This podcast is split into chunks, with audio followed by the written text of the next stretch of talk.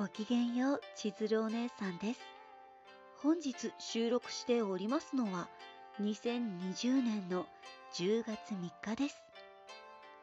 お姉さんありてに行って、今後の人生を悩んでおりますって、なんかこう、なんとかでございますって、車掌さん風に言って楽しい気持ちになっていただこうと頑張ったんですけど、逆にアクセントどうしたらいいんだろうってなりました。そうなんです。お姉さんね、ちょっとね、今のままの毎日でいいのだろうかって悩んでいて、すごいね、水面下でいろいろ新たな学びに向けて模索はしていて、なんとなくね、こう、悩んで悩んで、でもお姉さんは結局はお話は作っていきたいなっていうのは根底にあってね。でも、これでいいのかなって今日はねすんごい抽象的なまだね確定してないことが多すぎてふんわりふんわりした悩みになっていて本当にごめんなさいなんですけど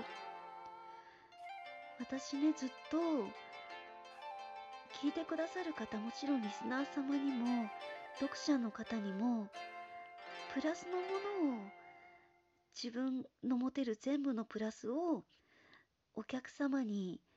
お出ししたいなっていうのがずっと気持ちとしてあってだからそのために自分は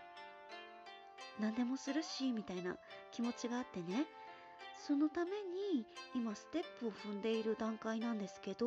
その進む階段の先が合っているのかなとか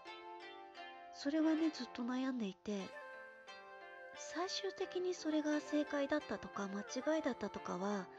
自分の人生が終わった時じゃないとわからないけれどとりあえず後悔のないように進んでいってそれで最終的にねにっこり終われたらいいななんてちょっと怖い話になってるようだけど自分としては前向きに全て人生はね後悔なくちょっとつ盲信でいこうかなって思っているんですよね。また新たな進展がありましたら